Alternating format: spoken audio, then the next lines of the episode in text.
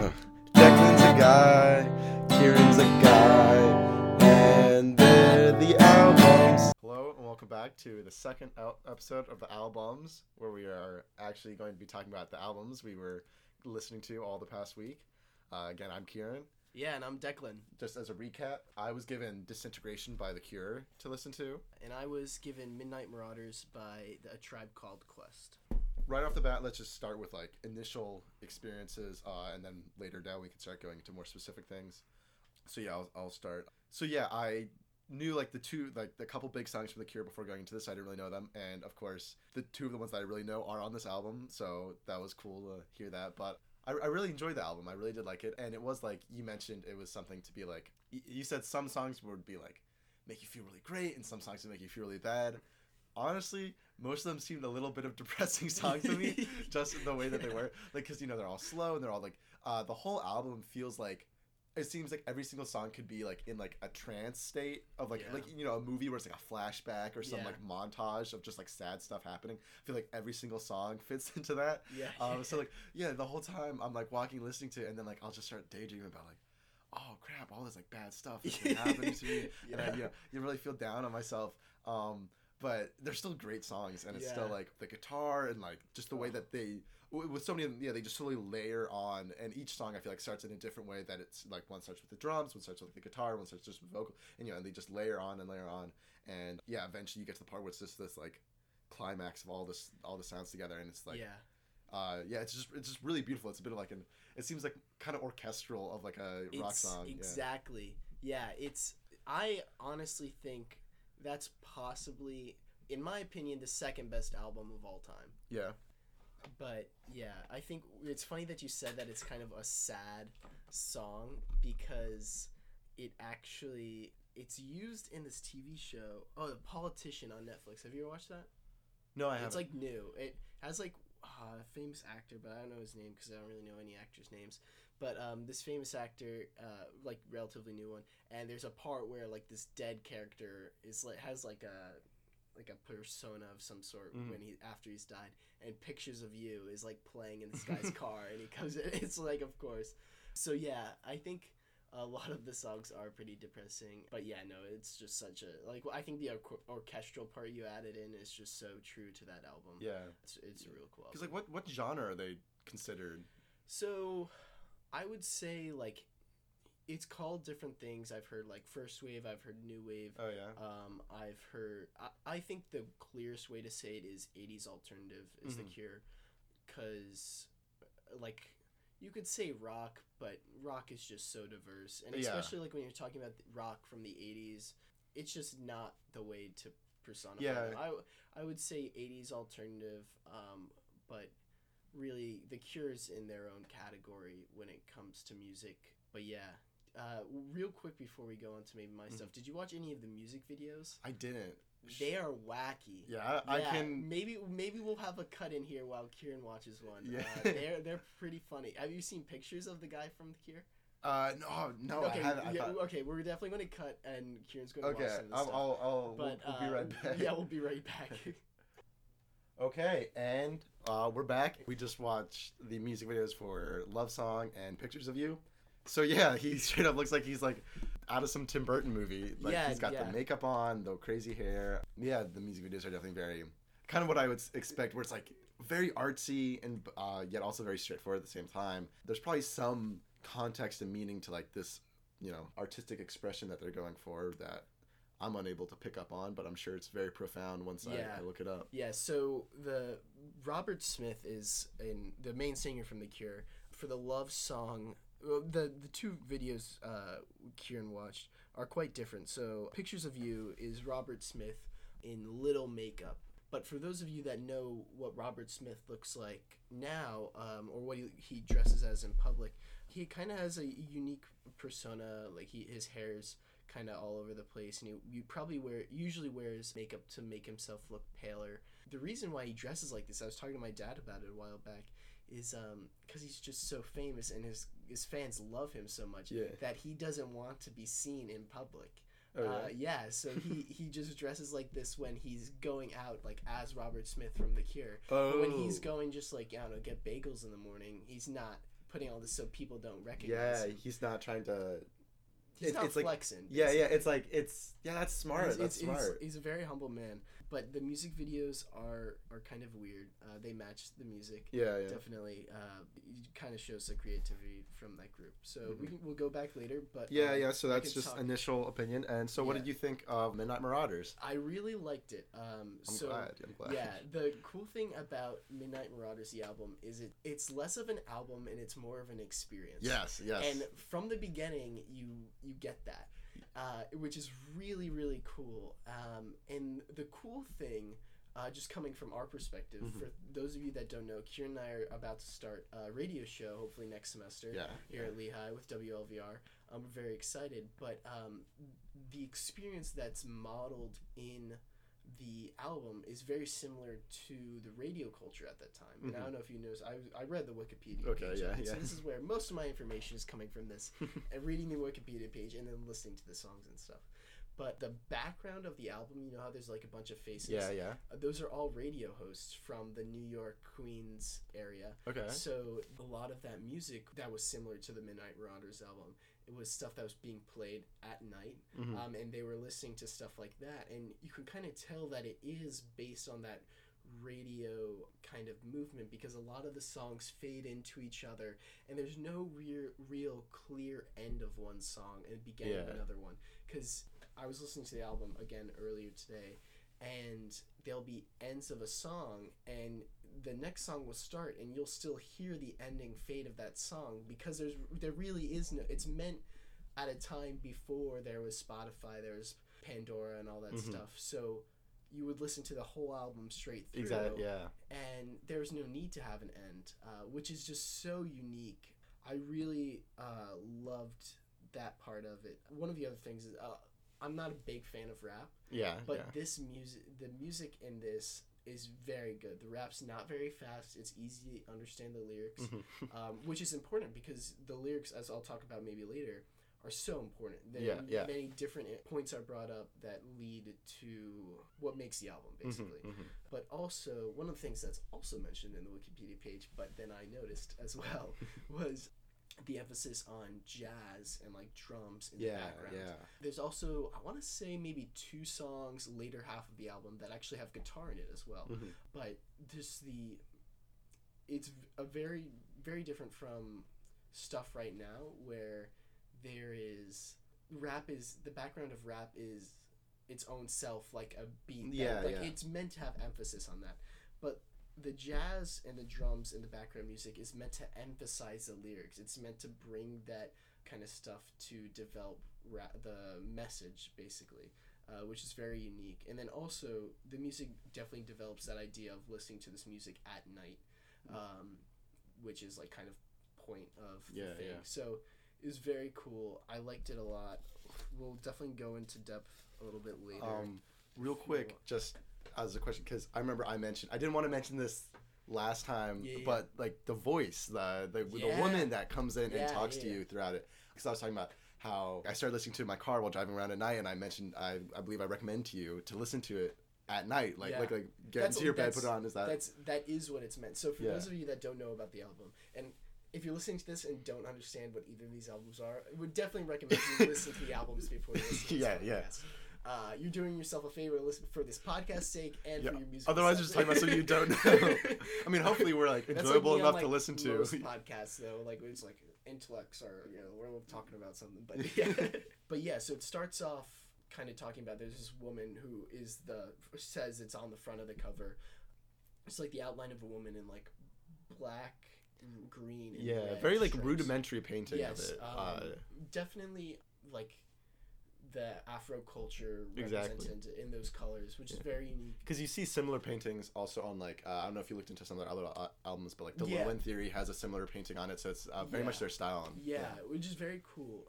But the voice is I don't know how they came upon the voice, and I did not find that in my research. Um, Yeah, I- I I want to say because for those of you that have listened to the album, you'll know that it's kind of broken up. It does not sound normal, like a normal voice, Yeah, like yeah. someone was just saying it. Mhm. And I think that's kind of the point by showing that So this the a tribe called Quest is a group of people. Yeah, many yeah. different messages, many different stories are through the whole thing. There's actually like a song called like Eight Thousand Stories. So Yeah. of course it's many stories. But I thought that was very cool. But throughout the whole album, probably in between every other song, that voice comes in and brings up something, and that that'll be something I'll reference definitely when we go through the individual songs or whatever you want. But I really, I thought that was very unique. Uh, going on back to the idea of it being based on a radio show, like that is the MC, that is the DJ, Yeah, yeah. which is very very cool. Yeah, I kind of always for that voice. I felt they were really trying to make it. Sa- so obviously it says it, but you know you're trying to get to maybe we also think that it's that album itself is talking to you. You know, Yes, like it's yeah. like the cassette player, like the cassette tape, like humanized. You know, Yeah. vocalized uh, for it to talk to you. Because it does sound very like robotic. And Yeah. yeah. it does make you. Now that you mention it, you're like, how did they make it? Because it's not like they just spliced up audio. Because the inflection of it for certain some of the messages, yeah, which definitely. we'll get into later, definitely is like very important, very impactful. But we'll put a pin in that for now, and I can go song yeah, by song sounds good. for disintegration. And just to begin, uh, some of these songs. So what I tried to do is I tried to start at the beginning of the album and listen through. But then I found a lot of times I was like, since it, it this album is an hour long, I get to a point. I get to about I think probably Lullaby or Fascination Street, and then Oh, I great would songs, too, yeah, yeah. we're both great. um, but I would stop and then. I felt like I wasn't always like, or if I listened to it at night, I'd fall asleep before I get to the bottom. And so then I started like starting halfway through the album to make sure I heard the rest of it. Yeah. So s- uh, some of these songs did I feel like I didn't give them as much listening time as they obviously deserved. So I'll, I'll make that disclaimer at the beginning. So some like obviously the first half I know very well, and some of the second half I know well. Other ones I feel kind of didn't have as much an impact. But right from the beginning, plain song. This really cemented that orchestral feeling Yeah, at the very beginning because yeah, very slow in the beginning, and then no real vocals until like the second half of the song, and it's like yeah, it, it's really that's like we are talking about uplifting. There's only like one or two songs here that I thought were really uplifting, and I think "Plain Song" was one of them. Definitely. That one definitely, um, especially because there's no. Because I gotta be real, when the guy's singing, it's I, I don't think he can sing an uplifting song. It sound it sound his his voice while it is beautiful, it's just kind of always depressing, at least for Yeah. me, No, because he's I understand that. Yeah, yeah. he, yeah. he sounds like a wailing ghost. He sounds like like a like a goddamn it- it- siren from ancient it's, Greece. It's, you know? it's a very interesting voice. I think it's interesting because this album, I think, has that idea. And probably down the line, I will recommend another Cure album. Mhm. But he has some other songs where his voice sounds much better. Before you go a little bit deeper into that song, I was telling Kieran, yeah, I was telling you this story the other day. But at one point, I was with a friend in the car, Mhm. in my car when I was driving, and it was my playlist on, and this song came on. and for the song, I want to say probably first three minutes, there's no words. It's just the beautiful music Mhm. that is played by the band. And my friend uh, said, like, where are the lyrics in the song? And I remember, like, laughing, like, to myself. but it's just that it's so interesting. Because so many people have different music tastes and stuff like that but you know it's just that's just a, a beautiful song and i don't know it's, it's unique sticking out to me uh, especially that that, that uh, idea. I, I, I did a quick Google search, uh, Wikipedia search, um, to try and find the name of the guitarist, but it looks like they changed a couple times. But yeah. the guitar in this album was just so like so it's because this feels very much like an album. I guess I'm going big picture again, but where it feels like everything can stand out on its own beautifully, and then bringing it together is like the sum is greater than the parts. yeah But it's because it's like you know you could take away uh, his singing, and I would just love to listen to the guitar parts because they're so unique and so distinct and yeah complex on their own. And while the vocal sounds like it's, it is doing its own thing, it, they still complement each other. Because a lot of times you see like them mimic mel like in Yeah. other songs, you know, a lot of times you see mimicking of melodies or things that like yeah go together. But these are it's weird because they feel separate and distinct, but are Yeah. still t- tied yeah, together. so the one the interesting thing is the music makes it seem throughout many of the songs the music makes the message seem like profound yeah, But a lot of the times, the lyrics um, and Robert Smith's voice makes it seem like profoundly sad yes, at points, which is like is depressing, of course. But I find is also very good. It's kind of, it kind of narrates where um, the story goes, so Yeah. it, it's interesting. But uh, yeah, no, it, that's just one of their. I, I would say one of their best songs. yeah, Um, yeah. Let alone their best songs. It definitely is.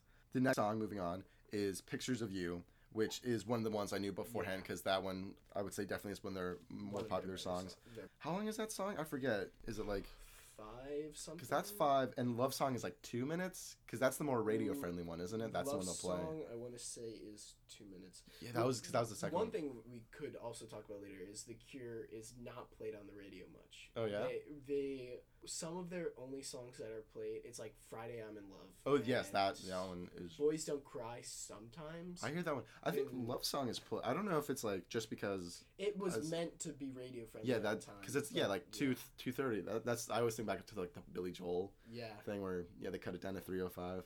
I love that song. yeah. Um, yeah, Pictures of You is definitely a very important. It's such Uh, a beautiful yeah, song. Very good song. Of course, I'm, I'm just gonna talk about how each one of these like gave me a different emotional breakdown. But this one uh, recently had a breakup, so it's like you're looking at pictures and you're like, Yeah. yeah, and it, I mean that's that's basically what the song is. You know, I'm not making any profound statements here, but yeah, it, it perfectly just like you're like you're just staring at the pictures, and then eventually the pictures just create their own entity. Like the person is someone else, and then when you actually see the person again, they're completely di- different than the person you've imagined and created in your head, based Yeah. on just what you're seeing. Yeah. So- real quick correction: plain songs five minutes. Uh, Pictures of You is seven and a half. Oh, Seven and a half okay. minutes. What's love song? One Because we said I, I said love song. Love Song's 330, so yeah, 3:30, perfect yeah. for radio. Yeah. So yeah, I forgot how long this album Yeah, is. that, that was the thing. Because yeah, going back into the trance thing, because he'll back out, and then the guitar just keeps going and going, and it really lets you think. And then you look, and you're like, the song's not even halfway done, and you're like, yeah. um, and it's yeah, it's it's really each of these songs is just a whole experience, and um, exactly, yeah. so it's really great. So close down. That one starts with the drums. Yeah. And that is a hype song at the beginning, and then of course when he sings, but it's do, do, do, do, um I really like that, and that was yeah building, and then you start listening to different parts where you're like, oh, I need to focus on the drums this one, and it really yeah it really felt tribal. That was what I kept thinking of, just being like big, big, big, big drums pounding. Love song, uh, we as we just mentioned, more radio friendly. So that one is th- that one and Pictures of You off of this album are the ones that I definitely knew coming in. So it was it was kind of nice, you know, especially when I was dipping my toes in this to like be kind of reminded a little bit, like, oh, you know these people, you like these people. I'm like, oh yeah, I'm not, not I'm not completely out of my element of knowing these. Um, Last Dance, I felt uh, the only word I wrote down when I took my last minute notes was a dystopian. When uh, with all the, the background music and just I felt like there's always just like a background just wave of sound, just wall Yeah. of sound, and they take it away for a couple songs later. Yeah, the, uh, Lullaby, the next one actually, I felt they took that away, and uh, so it felt it was like you get accustomed to just this big block of sound, and then the next song they take it away, and then you feel less claustrophobic. I guess. Yeah, no, Um, definitely. one of, one of the things that it's not specifically the Cure, but one thing especially with like '80s music, especially '80s alternative, is they utilize kind of like that background sound more. I feel, Mhm, but then also they really utilize the left-right speakers. Oh yeah, and that's yeah. one thing they actually they do very well in Midnight Marauders too. So I'll talk Oh, about yeah, that yeah. more, But um, that's Oh. one of the things that always sticks out to me. So then with Lullaby, let's talk about that one. That is, I would say, their weirdest song. Yeah, I, I one of my notes is that it was the creepiest one with his with his vocals. Oh, where that one because he, he sounds whiny in all of the songs Um, and i guess that kind of has a negative connotation but not like it's bad i still enjoy the songs but i think this one he really kind of goes into it more and gives like the different inflections he, he does a great job at making it perfect, purposely creepy. Yeah. The one kind of funny anecdote is so I have this whole album added to a playlist Mhm. um, that I listen to when I'm at work usually, and I have like coworkers that always listen to the same music too. But when this song comes on, it is so weird because like I like the song, I like all the songs by The Cure usually, but my coworkers would be like, "What the heck is this?" And so yeah, no, this is very interesting song. so the next two are Fasc- fascination street and prayers for rain and these two i think Oh. were the ones that i uh, Yeah. kind of forgot about Oh really? Yeah, I'm Okay. so, I'm saying. I heard you say and I went, "Oh, I don't want to say this." But uh, out of the ones, I definitely do like. I'll hear it and I go, "Yes, I distinctly remember both of these songs," but I kind of didn't feel anything. It definitely fits with the theme of the album. It definitely they definitely feel Cure and things, but I didn't feel anything about these ones that I could say specifically about them that I felt was different than the other ones. Like I was like, I don't notice. Like I feel like It you- doesn't stick out like Lullaby. It doesn't Yeah. stick out like Pictures of Yeah, You. yeah. I understand that. Um, so I like I kind of feel like these could be appended on the ends of the song, make it 16 minutes long, and I wouldn't even notice yeah. because it's like because they just fit kind of so well with the, The whole thing. yeah, like yeah. I'll I'll take out my phone and I'll and I'll, I'll look and I'll think I'm listening to one song and I'm like, oh, that was actually like a song and a half ago because they just yeah f- flow together and they sound in the same vein, which I feel is like good and bad because I go, oh yes, I really like the song the way it sounds, and I kind of get more of it, but then I go, oh, I wish I could like distinctly remember them separately. Yeah. So No, I think so. With these two al- these these two songs, I find that in the whole album, where it's I don't want to say quiet, but more like relaxed in a sense. I find that these two songs are more of the heavier ones. Mhm, I would mhm. say, um, which they're interesting, um, and I I like to have them in my playlist just because they're very Cure songs, like you kind of said. Yeah. Um, but yeah, no, we can go on to the same deep water. yeah, same deep water as you. That one was I think one of the slowest songs on the album. and the longest Is- from what I'm seeing right now. Yeah, what does it say? Like nine- 9:22. Oh, yeah, yeah. Just uh, whew, a Do you minutes. know another song that's like that's a, like a rock band or alternative band? Like that is so long. well, I mean, this whole album is just. I mean, so, the easy the easy answer is to say twenty one twelve. Oh yeah. Yeah, because I mean, because that's twenty minutes. But I'm trying to I'm trying to think of something where it's like you know like the same where it's like the same song going on for ten minutes. Because you know twenty one twelve is really just like five songs put Yeah. together. It's a story, and I can't tell you off the top of my head.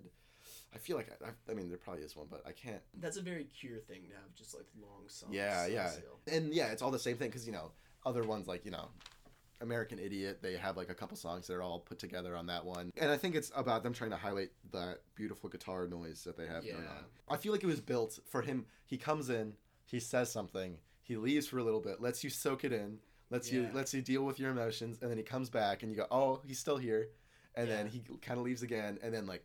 And then you just like start hearing the solo, and it feels very much like like a jam band sort of vibe, where it's like you're there for like yeah, the experience and the emotion of being wrapped up in one of these songs that, that you're like, I don't want this feeling to leave me after two minutes. I don't want this feeling to leave me after five minutes. I want to go for nine minutes and 22 seconds of just experiencing this.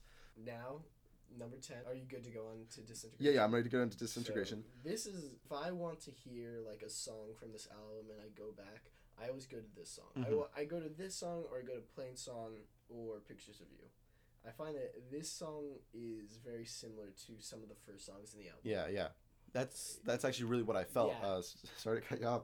Yeah, when I was talking about how I would go through like the second half of the album and be like, oh, I like I'm not listening to enough. Disintegration. Whenever I hit, it, I'd go, oh, like I'd, I'd it would like wake me up again. I'd be like, yeah. oh, like I do remember this song. This song I did really like. I, I said it's one of the faster songs and one of the few uplifting songs I would say on this album. This one does make me feel better. This I is do like a like it. majestic song. Uh, yeah, I love this song. It kind of shows what Robert Smith's voice can do with the music to Mhm, not, mhm. not make it sound sad, which makes it kind of shows the point that he like meant some of these songs to be that experience of either creepy with a lullaby or just like kind of thinking back and pondering and like possibly sadness with like some of the other songs. So yeah, very interesting. Yeah, Um, yeah, So last two songs, yeah. right? We have homesick. And that one, I said, really focused the layering of Yes. the music. That Yeah, yeah. really like builds up, and like you hear one thing, then the next, and the next. I really like that one too. That one was also uh, depressing, but you know, I mean, um, That's what we all say. Untitled at the end. I kind of I, I think it's funny when they do untitled like they have all these songs with like great names and like really things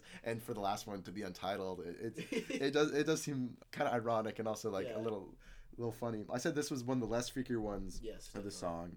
I do have a note that I cannot seem to read. I don't know what I wrote, but I said but really something.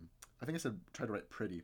I don't know. Yeah, yeah, Uh, no, I, I think that's probably right. I definitely remember the music, like in the song, just Mhm. being very good as well. Like with the rest of the album, but that always remember. I always remember that sticking out for Yeah. me with that. Closing remarks. I would say if I had a, I would definitely recommend this album to somebody. I'll start with that. I don't know if we want to do like a, start doing like rating scales for like rating these out of ten. I don't know. I think I need to. Since I just thought of that right now, I haven't really put any thought into ratings. Um, Maybe we'll go back and make like a season. We'll have like Oh yeah, a every 10 season recap, and then we can rank. Oh, that's Yeah, you're a we go, genius, dude. I'm glad I'm doing this with Okay. you. um, but yeah, I would definitely recommend the album to anybody. It's definitely it's a weird middle ground. It's not quite like a breakup album. It's just kind of like a, a sad boy hours kind of album. I would say like a long road trip kind of album because you can drive and it can just be playing. And it's one of the things where like you just go through the album and you go, oh, an hour's gone by, you know. And I wasn't, yeah. you know, I was so overwhelmed with these thoughts and these things that I didn't even notice. So, yeah, definitely enjoyed it. Yeah. Definitely recommend it, and definitely now know a lot more about the Cure. So Yeah, less of a definitely. You'll probably be getting another one of their Yeah. albums down the road. Yeah, I'm looking forward But to it. yeah. So one of the things that made me well leading into Midnight. uh, Midnight Marauders, but one thing that definitely sticks out for your album is you always say uh, one word you said a lot was experience. Mhm. Like that album is an experience. And that's very true with Midnight Marauders as well. Yeah. Um, so we already kind of talked about um, like radio and the jazz and the m- background music. But now I'd like to kind of go through the message of this album, uh, which is just so prominent. Some some of these songs I might skip uh, just because um, they talk about similar themes. Yeah, um, yeah. Throughout many, but I'm going to highlight some of the more impactful lyrics. First off, we have Steve Biko. So one of the lyrics that uh, stuck out to me throughout it was like at one point when they transition from one rapper to the next is uh like the rapper says like why you laughing trying to keep from crying so many people ki- so many killing people dying or something Yeah. like that but that lyric like it, first thing it's a great transition which is one of the things that's so common in this album it's just so well done between all the many different members of the group that that lyric just really stuck out to me one of the other things they talk about is like violence is not my is not my forte and that's one of the things that's also brought up later with the voice of the album that's Yeah. talked about there's no i'll i'll talk about it I later. think one thing that I don't know if this is kind of like like a white person thing to say, but uh, what I like about this group is especially because it's like it, it, they they definitely try to go on beyond just the the standard stuff of being like. Oh, I get a lot of chicks. I get like, you know, I'm in a gang. I'm crazy. You know, like, kind of, kind of goes beyond like, and of like uh, the opposite of that yeah, yeah. They kind of, they, I, it's definitely, they seem a lot more self-aware and like understanding what society is as a whole, what their role in it is, and how to break out of those norms, expectations, and different things. And so it's like they definitely do hit it in later. Um, I forget. yeah, I, there, I, are albums like they definitely do talk about stuff like yeah, that yeah, like getting But chicks and stuff. It's a, it's a, it's a, it's not like what we see today in some. yeah, rappers. yeah. I mean, I think even today you can still see some people that are just like doing the face value. Oh, Yeah. chicks, drugs, alcohol. You know, I'm crazy, gang stuff. And then you see people more on the other spectrum going. Like You're kind of just playing into yeah, yeah, Kendrick. I um, think, like yeah. like if we compare like Tekashi Six Nine and Kendrick Lamar, it's like or, like, complete yeah, like- or, like, the spectrum. That's like Brockhampton and I don't know, like Lil Pump. You know, like like I feel like one side is very much just saying like, yeah, I get money, I get girls. Another person is like a mirror image of it, and I think a Tribe Called Quest is very much a mirror image of that era. Yeah, definitely. One of the other things that I think is very important, one of the lyrics that sticks out for this being the first song of the album, is like, these are our views um, Mhm. that they say. And one thing I'm going to fast forward to, I'll talk about it later probably, but going just off what you were talking about, Kieran, one of the things that is in the lyrics, and oh my god, they, the one of the rappers says, we're black intellects. And I think Yeah. that is just, it's just a great way to express it because that is completely true through this album, they, they just explore so many different things in taking different um, stances on stuff that aren't typical of most rap groups you see today. Which is it's interesting because it, for me, like my experience was ra- with rap started with like Sugar Hill Gang in Yeah. middle school and stuff, but then everything else is just completely different. And this is what is just awesome. Like Yeah. this is awesome rap. Okay. Uh, I loved it. Okay, so next song is Award Tour. I think this song's a banger. I think there's a lot of these Yeah. songs that I would totally listen to like at parties. Like yeah, I think I think the beauty of these songs, some are definitely good for like individual listening, some are definitely good for like uh, alone listening. I think Award tour, especially because this one, what kind of annoyed me when I when I first kind of listened to it was that it's like you know very repetitive. Uh, Yeah. like I think the last minute and a half is him Just- going a war tour. Yeah, like, so, yeah. yeah, but and it's funny because you kind of go because when you first hear, you're like, yeah, a war tour. Then 30 seconds in, you're like, what is this? And then 90 seconds in, you're like, a war tour again. um, yeah. so, but it's it definitely lends itself well to a lot of like you said parties where it's just in the background and Yeah. uh, I guess similar to tying it back to disintegration. You want to stay in that moment. You want to keep it going, and it's not it's not so much about li- being present for the music and like following it, but having it just kind of surround you and Yeah. uh, kind of guide you. Yeah, definitely. I think one of, one of the things they discuss in this is kind of they hint to the radio culture, um, which is something I talked about earlier. but also uh, I believe at the end of this song, the voice from the album comes in and says that they were. Uh, Midnight Marauders stands for like they're marauding for ears Yeah. uh, during the night, so they would listen to most of their music during the night, um, which I think is definitely clear with the way their music sounds. Like it doesn't sound like rap that you would listen to at Yeah. like four thirty in the afternoon. It would Mhm. be stuff you're listening to like I'm just like I'm just ending the day about it's like twelve thirty. Just came back from doing other stuff.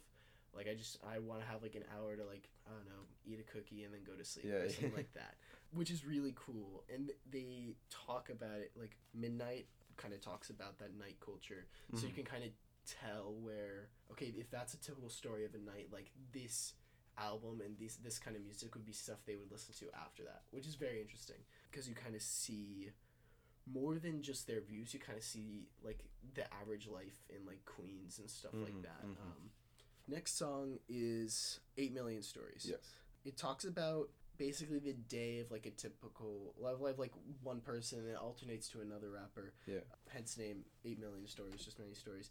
But one thing that really stuck out to me was near the end of the song, it says like "help me."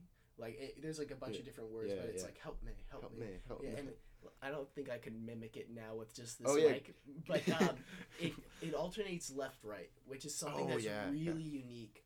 You see it like I'm a big fan of New Order, but you see it in a lot of New Order songs where they'll have like a wave of music, and you'll hear it starting in your left Mhm. um, earbud, and then all of a sudden be in the middle, and then go to the other side, and it gets louder, and then comes back to the other side. And with the "Help Me" part, you also see with the "Oh My God" and "Oh My God." Mhm. Uh, and Oh My God's also used in like two songs later. But it, it's just that wave around is just so unique. I think the point of that help me in the whole story is like someone needs help and it's just like haunting someone. Yeah, yeah, yeah. They, they need to make a decision on this. Next song is Sucka, which I Mm-hmm. think is the most famous song from the album from Mhm. my Wikipedia search. Okay, At yeah. least it is. Sucka's not the full name of the song. Suck N word, which Yes, which is it's very funny that two young white men are talking about this al- entire It- album about yeah. struggling as a It's it's very black person in yeah, New York City. it, before we were born. Yeah, well. yeah, But I find I like this was very interesting because this album talks about kind of the reasoning for the N word, why they would use the N word. yeah, yeah. Um, also, like when you look through the Wikipedia page, like this is one of the most important things that comes out of the album. Is like Mhm. there's a reasoning for why the culture uses the N word, but they embrace like the adversity of the past, um, Yeah. and kind of and stuff, and it's less of a word like dummy, and it's more of a word of endearment. yeah, Um, yeah. Like you're, I, I, I don't want to put my words in the Yeah. in a quest, but it sounds like from their lyrics, like it would be something like you're strong enough to face adversity. Yeah, Um, yeah. so, which is is so is really cool. But also, this song is also kind of those ones where it's catchy and stuff, hmm kind of going back to a ward tour in that sense where it's catchy, but also just lyrics really sticking out in this one, especially in that area. Yeah. With that one, that one ends with I think probably one of the most prominent clips of the woman talking. The, Yes. That one. That's the one where she says, Yes, I can read it. I "Oh, quote. great. You're not any less of a man if you don't pull the trigger. You aren't necessarily a man if you do. Yeah. Which- yeah. Oh my so gosh. It, okay, so like I said, I listened to this album at night. Like they asked me to, they suggested the the album told me. I was like, oh, you should listen to this at night. I was like, oh yeah, sure. And then I'm I'm in my car, and it's one of my first times listening to it. And you know, sometimes I zone out, and every time. But I remember we hit the song, I listened to it, and then it's like dead quiet in my car at the middle of the night, and then this woman starts talking to me, and she says this like weirdly deep and profound, and it really it ends with some like profound. it ends with some like trumpet noise or something like It eh, goes like into some sort of song, scary yeah, some Yeah, yeah. but yeah it like ramps up and has this kind of scary sound behind it It has yeah, it very quick escalation. yeah it's like yeah, and then and so it, it has that like already visceral emotion it gets from you and me who has had no interaction with gangs at any point and has never been at the part where i've had to choose whether or not to pull the trigger to kill someone but and i think that definitely is highlighting the fact that they are they're trying to be the, the mirror image of i guess gangster rapper saying you don't have to you don't have to Yeah. kill people to prove I, I yourself Think, I even think this is kind of more than just about guns and stuff. It's Yeah. more about like that impulsive culture that is sometimes rewarded in a sense. Mhm. Now you can definitely see it in like some of the rap culture.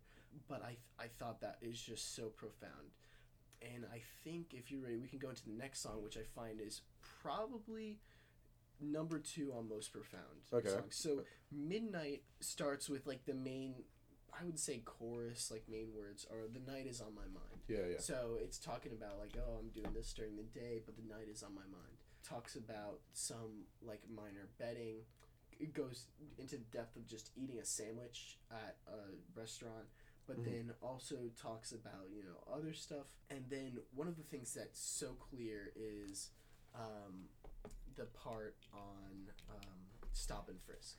Yeah. So I believe when was the album produced? Uh, I believe. mm, Let me 90 checking. I think 1993 or 1980. 1993. Yeah, 1993. 1993. That was right first time. So Stop and Frisk was then Yeah. basically, and it talks about like they they pat you down for no reason, Mhm. which is just it's very interesting because you follow this whole story of the person and they're not doing anything that they should be stopped and frisked for. Yeah, yeah. And then like not it's not even the climax, which is so interesting from our perspective. Like we could barely imagine being pat down by the police, mainly because stop and frisk isn't a thing around. And Yeah, yeah. we probably wouldn't be racially profiled for it. but it's just another part of their day. So listening to it as a part of history, that just sticks out so much. And it's also very interesting that Bloomberg said that he's no longer for stop, stop and frisk after like so many years being for it. Oh, which is also convenient for his political campaign, but it's another story. yeah, let's not get too political.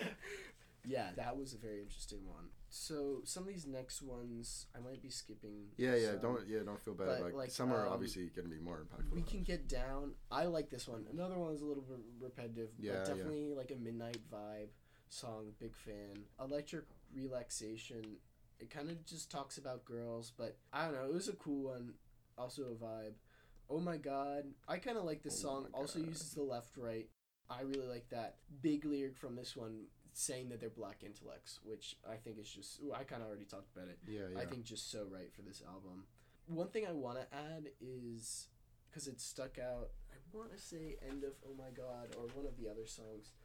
There's definitely like at parts like reggae vibes. yeah, yeah. Um, sometimes in some of the lyrics, but I really like like I'm a big fan of reggae, so I I really like some of those parts. But it was very interesting that accent, those accents in areas. Mhm. Last one I wrote down notes for was "God Lives Through," which a song in the album is that? I don't know if you have it up. God lives through the last song. La- last song. Okay.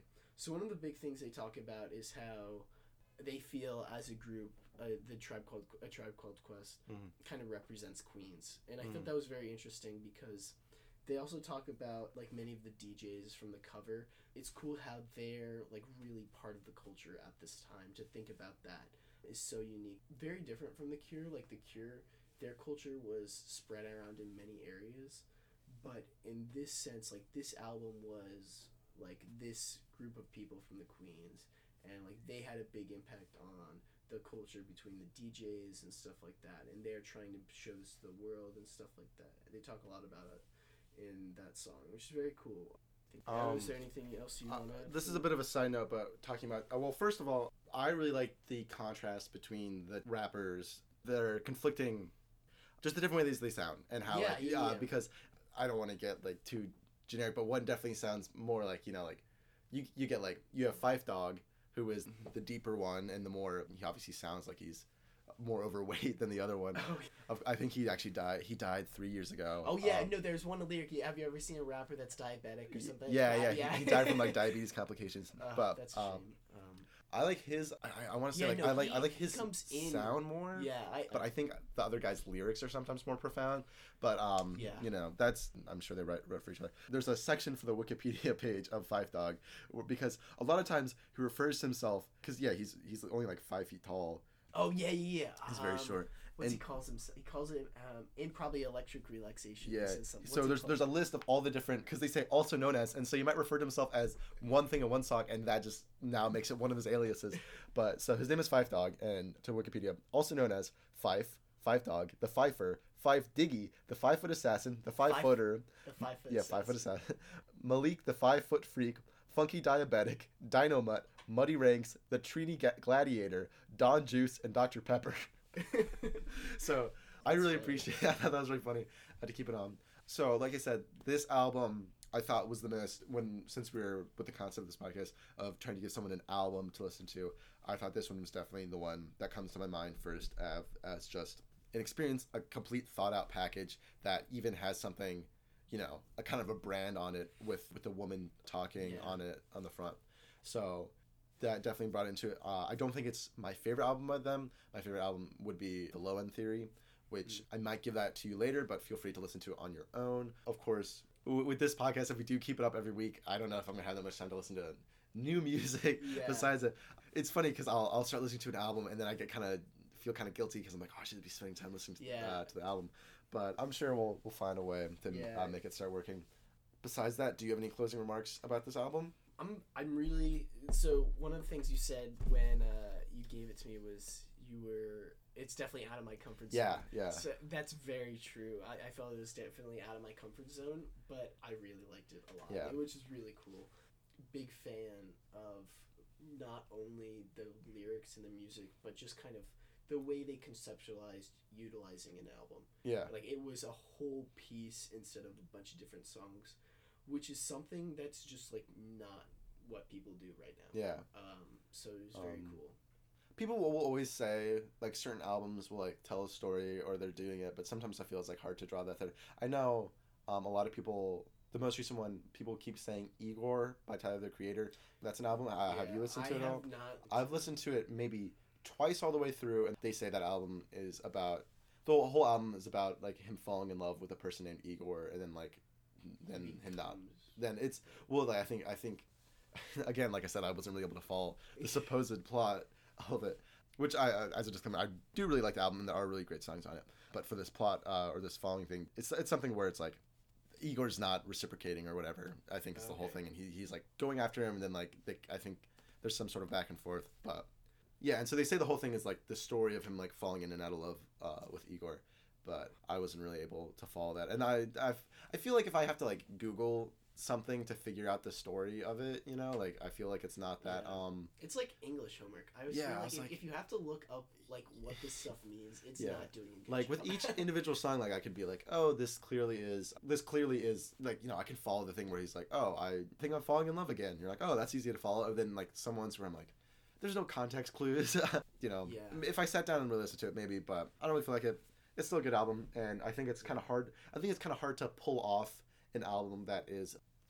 yeah a story and not compromise the individual individuality of different songs. For example uh, the wall for pink floyd. There are some there are really great songs on that album but the problem is is that when you try to take some songs out especially since the wall split up into like three parts when you try to take one of those out and like play it by itself yeah it kind of doesn't really go together and it's like some thing it ends with like one of them ends with like you know what 30 seconds of like an alarm ringing and uh Yeah, you- oh, oh, yeah, oh. yeah. well let me tell you what next week's album is going to be for you. Um, oh so dang. Okay i'll put that on the list. That's not what i'm going to give you today but uh, maybe Yeah. eventually. But that song that whole album tells a story uh, about a guy. I think easier to follow than igor but the problem is is that it compromises taking certain songs out because they just make no sense and they are weird and while they sound good they don't really only sound good together. And igor doesn't compromise that for the story and i don't think this album does either Yeah, and i think this album struck not. a good middle ground since it doesn't have like a linear story anyway i digress um i had a lot more closing remarks about your album than mine Yeah. but would you like to have anything else to say or do you want to go right so into next week's quick, album kind of. So just going back to Tyler the Creator, yeah is Earthquake on um, Igor. On Igor. yes Yeah. yes I like that song. I It- really- it is a really good song. That's a great song. like i said yeah he, i saw him live at like, no way. I saw him live at Firefly, and I would recommend to anyone to watch him because I think he is also a very much a visionary yes. uh, when it comes to because his production, especially for Igor, if you could get, I, it might be too late now. I saw him this summer. I feel like he tours. He's probably going to tour for like another six He's months. probably that West album. Coast though. I think he's been West Coast for. He went to. Yeah. A, co- I, have, I have friends out West Yeah. Coast that saw him. He's really good. He dressed up as the Igor character, which like you know the pink jacket and the uh, yeah. the uh, the bowl cut yellow and dances like crazy. Really great. And I think this song, this album, he we're gonna spend like 10 minutes talking about Tyler the Creator. Yeah, this album, he like he said, he really tried to make it more refined, which I think really played to his benefits. He said previous albums were like really long, and this one was really great. And then visually, he had some, yeah, great things going on. And even going in as not a Tyler fan, I could really appreciate the visual and the time and effort that went into it. Yeah. Yeah. One thing, because I've heard from a friend who's a big fan of Tyler Creator that he's trying to have like kind of like an individual like personality to each album in a sense similar to kind of how David Bowie had like an individual Yeah, kind yeah. Different area Um. I'm definitely not the person to talk to you about that. if I I had to guess from the little bit I have, I will. If, if you're gonna give me an opportunity to talk about something I'm not qualified to, I will definitely take it. but um, from what I've heard, so yeah, he's like, if I had to guess, I feel like his change in, from album to album reflects more on his own personal development than him expressively going, "Let me." Do, let me let me create a new personality to do because I think his first couple album was like very harsh and very like he said like some really awful things in like the lyrics of the song, which led to a lot of outcry being like because he I think he like used like homophobic slurs and stuff in that and Yeah. people you know at the time like outcried him and I think that was him kind of just trying to like mimic like Eminem at the time and like other people and then later he starts to find his own footing and doesn't use them as much and people really like that more and so he's like slowly developing more towards a more refined and being more comfortable with himself because also he kind of all but has all but come out as gay. And I think actually by now he uh because he he had a, I don't know if you know much about this he had a song on his Flower Boy album where he was like I've been uh, I think the lyric was I've been kissing white boys since 2009 which everyone was like there's no there, people were like there can't be any deeper meaning. He's just been kissing boys. And then I don't think he's ever had any public relationships with women. And then when I saw him live, actually, a girl took off her bra and threw it at him, and he was like, oh, uh, but it was like the only thing she was wearing. So he was like, "Are you?" d-" He, he literally like stopped the show. and Was like, "Are you dumb? What are you doing?" And she's like, "Oh, I just thought it'd be funny." And he's like, "What was your end goal?" And she's like, "You." And he goes, "Me." He's like, "Then you really don't know something about me." Oh, and so really? you so we're like, that's pretty much guaranteed that because because people were like, well, he could just be bi. You know, you can kiss girls and boys, but like with that, and I think there was a recent GQ article where I think the quote was, I he's like, oh, I do like, or he he said somewhere he's like, I do like girls. I just end up hooking up with their brothers instead. funny. like he's like, yeah, he's like, I try to go after girls. I just end up with the guys instead. Anyway, we we digress. We'll talk more about Tyler when we actually get a Tyler album to talk about. Oh, that's Um, very interesting though. I didn't Yeah, yeah, he's. I mean, he's a really cool he's, he's a great character, and all of like the outside stuff he does about like funny character acting, I think is crazy. Yeah, yeah, He's- I've seen some of those. I think he's very similar to like funny. Childish Gambino in that way that he's like so Yeah, he's so multifaceted. Yeah. but Uh, do you have an album for uh. I do have an album. I've got a, I've got a couple, got a couple backlog because I am scared. I don't want to ask you ahead of time about it, give you a heads up, Yeah. but I also don't want to like give you an album that have you be like, oh yeah, I know that album. But I was thinking for this one, I would give you the eponymous Vampire Weekend album, their first one. Have you listened to that? I haven't listened to it straight through.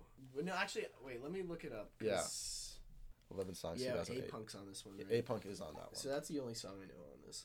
All right. So yeah, I'll definitely listen. one thing I I forget if I mentioned this to you or it was on last place. One things I'll do with my music music buff friends a lot. We'll as a conversation started, we'll talk about like perfect ten albums and Okay. like a song that I think I mentioned this to you before. I think we have had this conversation where I say an album that no no song in it is bad and I can listen on shuffle. I can listen it through. No song on it is one that I go oh I should skip.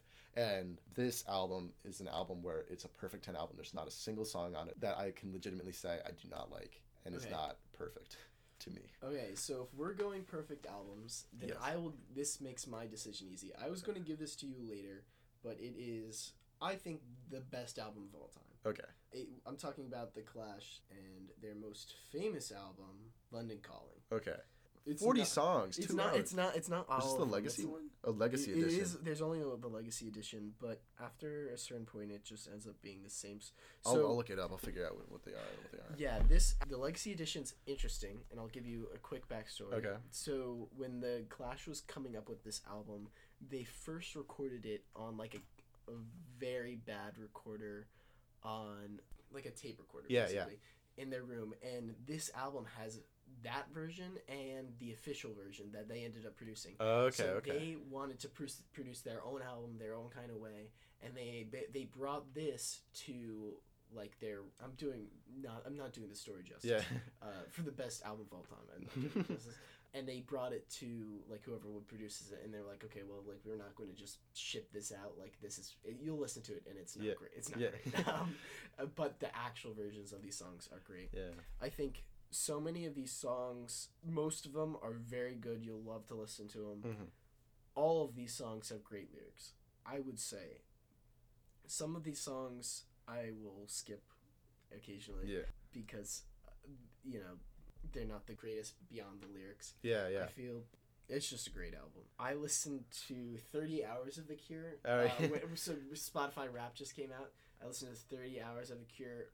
A hundred percent of it was probably this album. Yeah. I can guarantee that. okay. Yeah. Yeah. great I, that's funny because actually my um the Vampire Weekend was my top out person and I, I thought Yeah. it was. I, and I, I didn't get 30 i got 24 hours so okay i'm not not big league i saw one person it was like 9000 minutes uh, and they're like wow i love you so much and i was like 9000 minutes those are some rookie numbers yeah. you, gotta pump, you gotta pump those numbers dude How many minutes did you have in total? This year wasn't my most um i'm gonna say like 24000 Yeah, it was 25. yeah so i wasn't i wasn't crazy high yeah so i can talk i'll talk more about vampire weekend next week but Yeah. what's funny if, if we're gonna give a little bit of backstory for the albums a little bit for so this one all of the the four guys on vampire weekend all went to columbia together and the funny thing is their idea was they were like had a band together and ezra koenig who's lead singer one of the things he studied at columbia was like african music and like oh. african Oh. tribal music and so he yeah brought that back and then like they started making like with his friends what he wanted to do was they wanted to create a there was this there's this movie this vampire movie i'm gonna know it for a fact Lost Boys? lost boys yes Yeah. the vampire movie i, I mentioned this Oh. before they wanted I, to cre- I talked to you about yeah and then I. I talked about i think i brought vampire movie they want to bring they want to create a new england remake of lost boys uh, the vampire movie and they Oh, shot like so one day funny. of like footage or whatever. They completely scrapped it. Is- and then this entire album all the song titles and their band name comes from different things in the movie. So the movie's going to be called vampire weekend. The movie that walcott yeah yeah. That they like i think they had like a general idea. I don't know if they even had a script but Okay. walcott was going to be the main character. So there's a song called walcott. It's going to be in cape cod cape cod kwassa kwassa and so all like the different things in it so they scrapped it and they just made the band and they started they wrote a song called i believe it was cape cod kwassa kwassa and they Yep. published it that was the first song not off the album but the first song that they wrote for the album and they released it as a single and that song was what funded the rest of the album so it's kind of like one like the first sort of kickstarter thing Yeah, yeah, they yeah. they released the song and that it got enough traction that they were able to fund the entire album. But what one of the big backlashes they got was that they a lot of people said, uh, "You guys are Ivy League scholars, white kids that are stealing African music and things to make music and make money." And so Ezra Koenig had to be like, first of all. I graduated like a year ago. I currently am working in, as an eighth grade middle school teacher, which he did for like a year. So he's like, so I'm not living a lavish lifestyle. Second of all, uh, no one in the band is is like white. Like he's Middle Eastern. Like all the Oh, people, like if you go with like other names, like they're all. I think the only one that has like the whitest name is like Chris Baio, who just started a side project that I want to start listening to, like CYM. So yeah, there's four of them. One has since left, but at the time, all and but none of them were like WAS, none white Anglo-Saxon uh, Protestants. Uh, they were all had different things. So he's like, so first of all, you're just calling us like white appropriating culture isn't accurate. And he's like, and I'm, and he's like, and I'm more like, his music's about you know incorporating it and learning from it and building on it. And so that's he was really able to shut them down, just being like, you don't know, you just look at me, you're racially profiling me Yeah. of, of, of a race I'm not, and I'm just making good music, and that's what it's all about. Yeah. And I think the album is very alternative, very happy, as opposed to disintegration. And this is one that I really like, and also like Yeah. waking up to in the morning. Have you ever watched Lost Boys? If not, Okay. we could watch that before our next episode, and we can talk that about it. we might. Yeah, we're gonna have to. Okay. We're gonna have to. for the That- fans, we gotta do it for fans. Beyond just that movie being great, yeah, the music from that movie is phenomenal. Um, we'll watch it and you can listen. Okay. The, the music in it is just is great. Yeah. Uh, one thing I want to add: the only reason the first time I listened to A Punk was it was in it was in Lego Rock Band. Oh yeah, Yeah. I, I had that Um, game. That's a good one. Uh, so that's how We played in Just Dance a lot. It was like Just Dance Oh, 2016. really? No, probably like 2014. No, No, it was- it was an older one. later than that. I think. No, maybe they made it in a 2008 was when this was. Why no, it was 2008, Well, oh, but, but it Just might- it Dance, got- like because yeah. you know Rock Band was, but whatever. But- we digress. Thanks for listening. I hope you guys are listening along with us. And again, I'm Kieran. I'm Declan. And this has been episode two of the albums.